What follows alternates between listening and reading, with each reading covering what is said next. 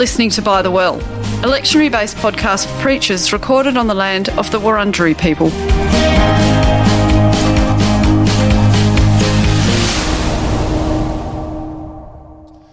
Welcome to By the Well. I'm Sean Winter. And I'm Fran Barber. And today we're going to be looking at a couple of texts relating to uh, the seventh Sunday in Easter, the uh, Sunday, the last Sunday of the Easter season prior to uh, the arrival of the season of Pentecost. And we're going to be exploring in particular Acts chapter 1, verses 6 to 14, um, and John chapter 17, verses 1 to 11. So we'll begin with the Acts re- reading, Sean. I'm wondering if you can orient us uh, to where we are here. It's the second reference of in uh, by Luke to the to the ascension. It is, yeah. So um, we're at the beginning of the Acts of the Apostles, and Luke has uh, a couple of things that serve to kind of stitch the Acts of the Apostles, the second volume of his work, the story of the church, back into the story of Jesus that he tells in the Gospel of Luke. The first is the dedication in uh, Acts 1 1 to 5, which is dedicated to Theophilus. That relates quite strongly to the preface at the beginning of the Gospel of Luke. Um, and then the story of the gathering of the uh, disciples and Jesus being taken from them in a cloud, which retells um, in a distinctive way, actually, um, the story that Luke tells at the end of uh, the gospel. Uh, and when we talk about it at the end of the gospel, we very clearly talk about it as the ascension. Mm. It's the same event being kind of spoken about here. But whereas the ascension in Luke is really the culmination of the story of Jesus and his faithfulness to God and his um, obedience to the divine plan. Here in the Acts of the Apostles, the ascension is really preparatory or um, in anticipation of the story of the church as that story unfolds um, after the events of Pentecost themselves. Yeah, that's a helpful distinction. So we're here, um, I think, pretty much uh, dealing with a story that tells about the gathering of the disciples, them asking a particular question of Jesus, um, and then not receiving an answer. And there's some ambiguity around this. A bit earlier on in chapter 1 and verse 3, we've been actually told that Jesus has been instructing them about the kingdom of God for 40 days. Um, that's a long lecture. That's a long lecture. Um, and strikingly, it seems that in those 40 days, the question of when the kingdom would come and the question of who the kingdom would come for didn't come up. Or if it did, they've forgotten what it is that mm. Jesus has told them because they asked this question in chapter 6 Is this the time? That's the when question, when you will restore the kingdom to Israel. That's the who question. And really, what the Acts of the Apostles is doing, I think, is framing for us um, the claim that the story itself will tell that the answers to those questions are now different in the light of the story of Jesus' resurrection and the ascension that's about to take place. Yeah, Willie Jennings calls it the death of the national of a nationalist fantasy in his commentary. So that's the that's the who, um, and I mean there is some scholarly debate about whether the focus really is on the is it now for Israel. It's very clear, though, that the promise that comes afterwards about the Holy Spirit and the command that's given about moving into all the world does break open um, the, the the scope really of who uh, the kingdom is for and what that will look like. So we no longer have the promise to the to Israel itself, but we have the church taking the promise to the ends of the earth. Absolutely. Which I yes, which Willie Jennings I think calls a revolution of the intimate, which sounds strangely paradoxical because it's going further and further out, but it's that the embrace of all the others, of all others together in this new community. I think okay. he's referring to right. And when he talks about um, uh, the death of the nationalist fantasy, he's very clear that it's not an ethnic or a geographical boundary, um, although here clearly it's yep. Israel. Uh, it's about the human tendency to want to close off and to be in control, and um, that violence is usually the means by which that's done. So this is the start of a whole new revolution and, and existence in in rela- in relationship with each other. I think these are really important dimensions of a text like the Acts of the Apostles, which, of course, when we sit the other side of the story as Gentiles in Australia kind of a thing.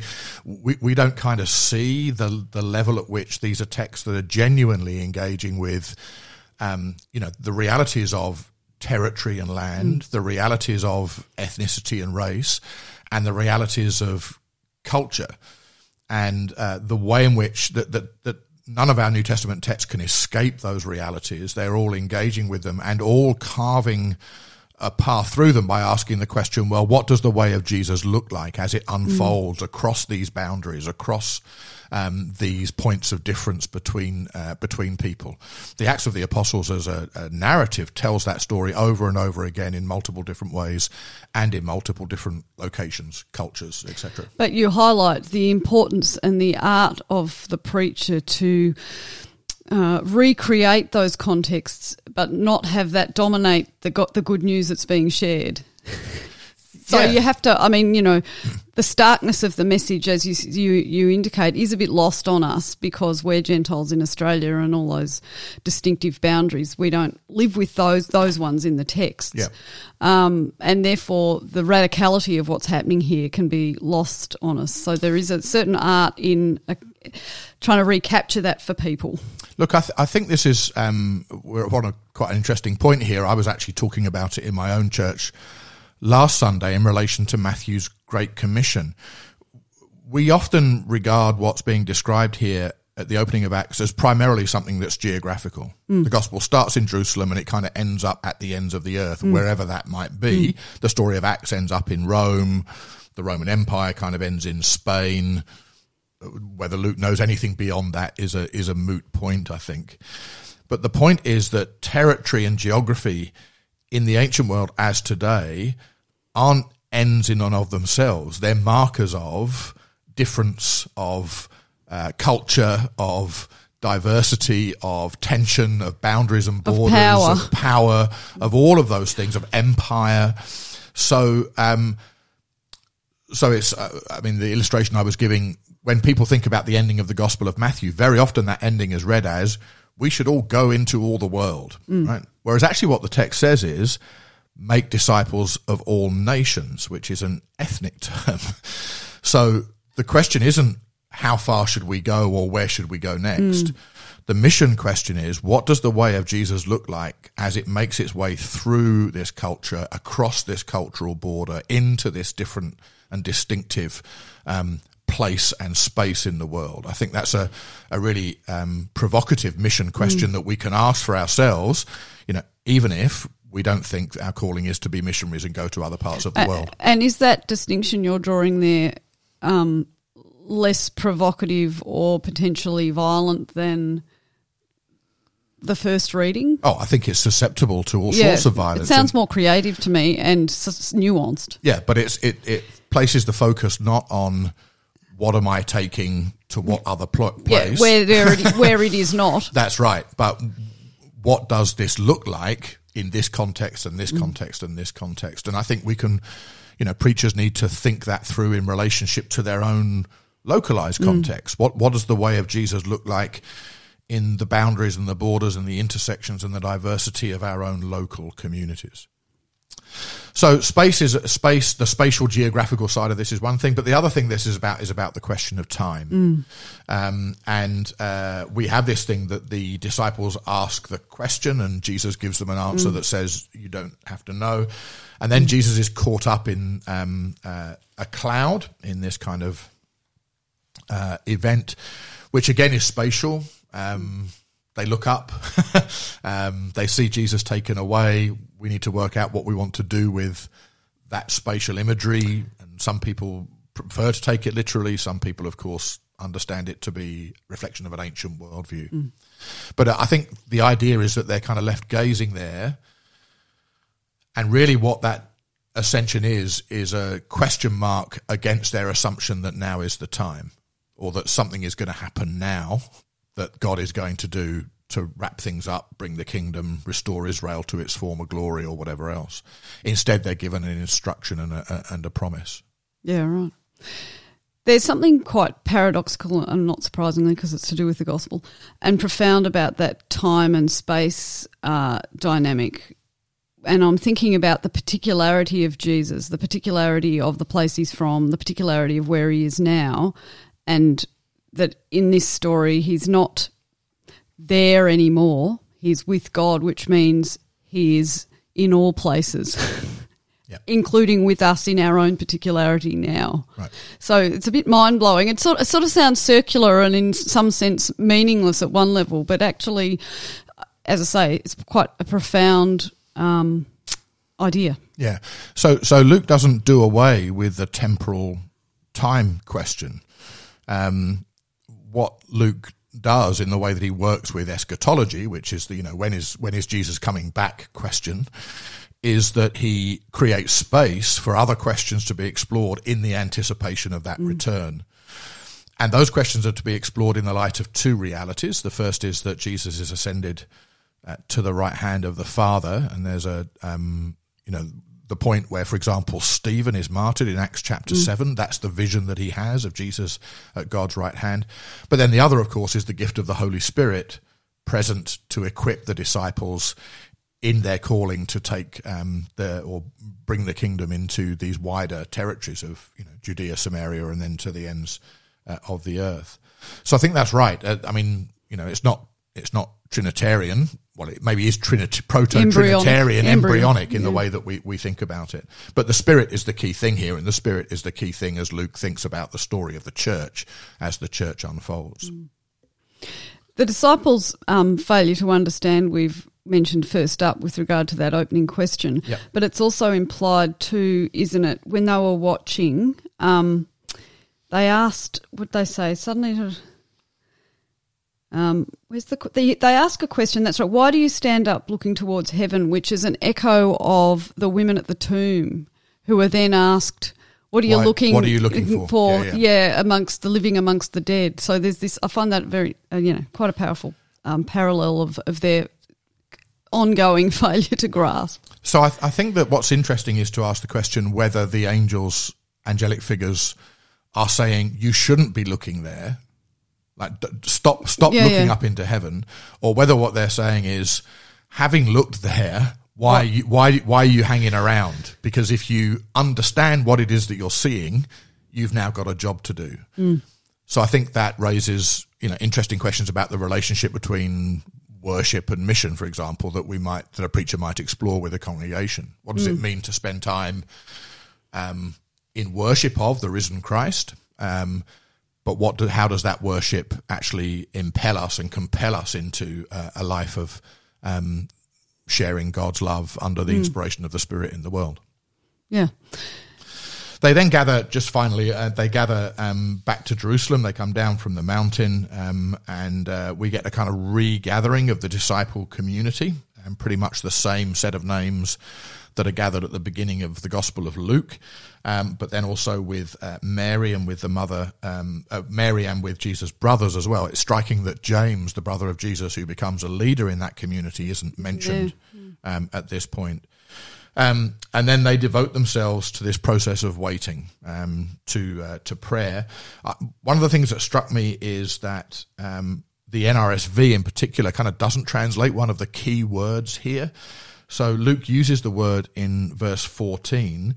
Um, all of them were constantly devoting themselves, and the word "all" there's actually a really interesting word which means kind of of one accord or in agreement with one another.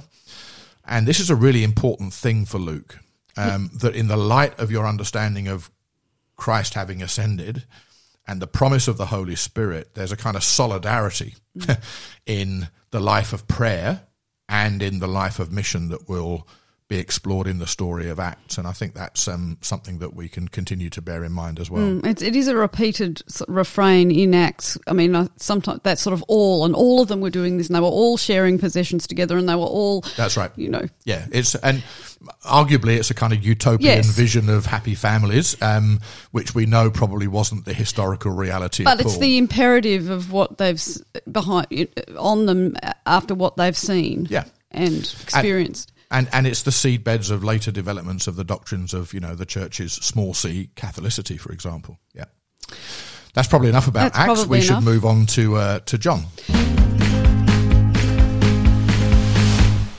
So before us is John 17, 1 to 11, where John 17, we are in the farewell discourse uh, in John's Gospel, and really, to my mind anyway, the summation of the Christological event and the whole gospel. Pretty John. much any part of the Gospel of John sums up Sum the whole up. of the Gospel of John but in some but way. this sums up the summing up yeah, there we go. Okay. So um, we've got uh, phrases that are ascension like. Even John doesn't have an ascension as we understand it in the in the synoptics, but we have um, Jesus praying with the disciples, looking up to heaven. And one of the things that struck me in this passage um, was the intimate picture of Jesus praying, yes, but not on his own, but with this community of disciples who are uh, presumably um, distressed, uncertain, disbelieving, um, scared. Yeah, yeah. The the the form of what we have across John thirteen to seventeen um, suggests something of that intimacy. We uh, it seems to conform to a certain degree to what we uh, often call the form of a testament. And a, a testament in Hebrew Bible and other Jewish traditions, we have um, Jewish texts called the Testaments of the Twelve Patriarchs, for example. A testament form is basically when a patriarch or a really important person is dying in their final days, um, and their family or their followers or those close to them um, are going to have to contemplate the prospect of them not being there, and they kind of gather them round the deathbed almost and give final instructions and convey final blessings. And very often they end with some kind of prayer um, in the way that those testaments are described. John 17 is a kind of extended version of that prayer, that final prayer in the testament form. And it really is a way, as all these chapters are, of trying to help people reflect on what we do with the problem of the absence of Jesus. And, um, you know, it's a striking uh, way of thinking about, you know, the resurrection. From our perspective, of course, resurrection faith is about living with the risen presence of Jesus. But resurrection faith begins with a struggle to live with the physical absence of the historical Jesus and uh, how we begin to think about that and what the role of the Holy Spirit is in, in, in that period. So intimacy is exactly right. And the language of kind of um, mutual relationship between Jesus and God, God and Jesus, Jesus and the disciples, God and the disciples, and then, of course, ultimately the disciples and one another. They may be one, just as I and the Father are one. That's shot through e- every part of this chapter. So it strikes me as a, I think it's Karoline Lewis who writes a bit about this. A really fruitful avenue for a sermon is to take this very seriously as a model of prayer. And that doesn't mean you write more generalities about prayer and certainly not um, a spin on how we should all be doing it more and in a certain way, which is not a good news sermon, uh, but more what is actually happening here. And, you know, as I say, it's, it's around a table, it's intimate, it's remarkable that to, for these disciples to be hearing their beloved leader praying for them in their own hearing, and and what that can open up about our own communities of prayer and uh, how we we might do we do that for one another. Yeah, I mean, a couple of things there. So it's it's often called the high priestly prayer, and priestly prayer, of course, is precisely prayer that one person says, but that other people participate in in the saying of it. So um, it kind of gives an example of how representative prayer might be exercised. But the other thing is, a number of people have suggested that it really is John's version of the Lord's Prayer. Yeah. Um, and I think that's a really interesting way of thinking through what's going on here. The Lord's Prayer, of course, is a profoundly Jewish prayer. There's almost nothing of any specific kind of Christian or Christological content in it. Whereas John, typically, for John's Gospel, takes that tradition and perhaps even the language of Jesus himself and kind of reworks it with this profoundly Christological um, depth and layers of meaning involved. But it has many of the same components. It begins by addressing God in heaven. Yeah. Um, the language of um, hallowing God's name becomes this language of glorification. Um, rather than the kingdom of God coming, it's the hour that comes, etc., etc. There's a number of different parallels, and a good commentary will point them out to you. Do you, uh, when you read it, Fran? Do you? Uh, I mean, one of the things that puzzles me sometimes, or I struggle with, is some of the abstract language that John loves, and the dominant term, particularly in the first eight verses. By the way, the lectionary absolutely destroys the structural divisions of this chapter. As the, usual. As usual. so, so um, you just have to bear with um, the way that the lectionary picks the first 11 verses out. But a dominant term is this language of glory, glorification, glory that the Father has, that the Father gives to the Son. What do you think that language of glory is about? Well, I struggle with it because it is we don't really talk about glory culturally, do we? I mean, maybe in the sporting arena we do. So it's about putting people on a pedestal for a certain skill and prowess and, and so on, which doesn't really work here. No, no, no. I don't fact, think this so. is a reframing of that.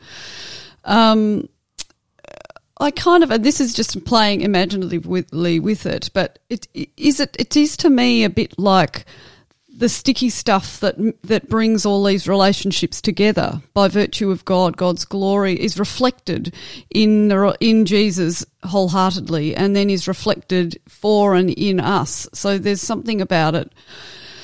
I'm not, you know, about it being a binding agent in our relationships, but not us equally. Obviously, we are. We may we may reflect the glory of God, I guess. Yeah, yeah. As we grow closer to Christ. Yep. That's how I see it, but you may have another. Well, I, I think so. That language of, of glory reflected or glory mirrored, I think that goes all the way back to the book of Genesis and the fact that humanity created in the image and glory of God.